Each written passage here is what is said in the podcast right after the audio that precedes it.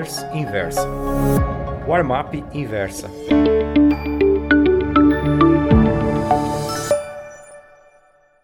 Oi, meus amigos. O título da Warm-up Pro de hoje é Compasso de Espera.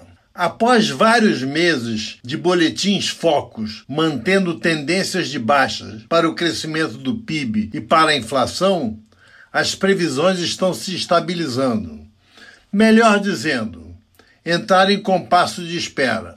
Esta semana, aguarda-se o resultado das reuniões do Copom, Comitê de Política Monetária, e do FOMC, Federal Open Market Committee. Ambas acontecerão amanhã quarta-feira, 31 de julho. No médio prazo, a pauta brasileira mais importante continua sendo a votação em segundo turno da reforma da Previdência na Câmara dos Deputados e a tramitação da PEC no Senado.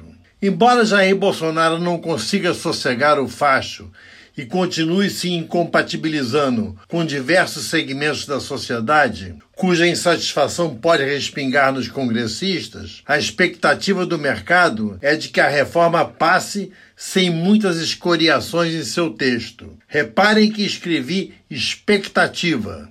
Se a palavra fosse certeza, o Ibovespa já estaria bem mais alto e o dólar quem sabe, nas proximidades de R$ 3,70, independentemente dos acontecimentos internacionais. No Boletim Focus, o dado mais digno de nota foi a expectativa, para o final de 2020, de uma taxa Selic no nível de 5,5%, um ponto inteiro abaixo da atual e expressivos dois pontos e meio aquém do que se estimava no início das administrações Bolsonaro, Paulo Guedes e Roberto Campos Neto. Para a reunião do cupom, o mercado está dividido entre 0,25% e 0,50% na taxa Selic, número esse que será divulgado após o fechamento da bolsa. Dentro da lógica, que nem sempre prevalece, 0,25 é bearish para as ações,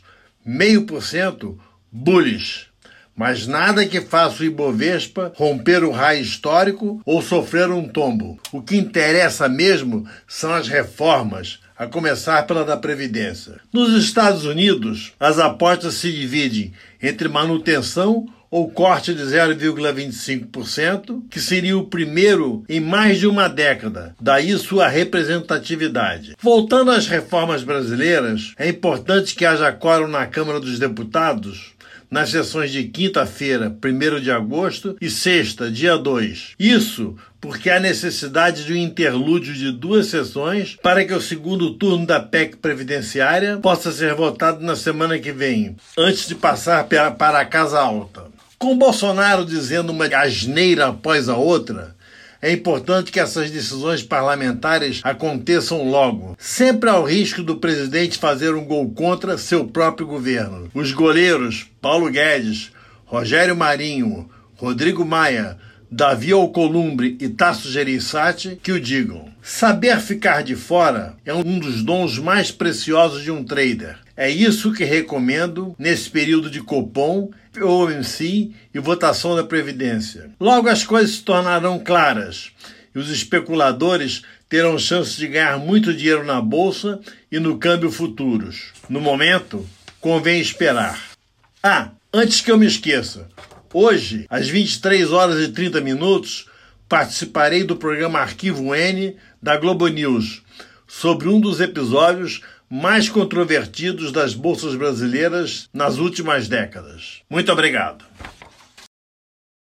Gostou dessa newsletter? Então me escreva contando sua opinião no warmap.inversapub.com. Um abraço, Ivan Santana.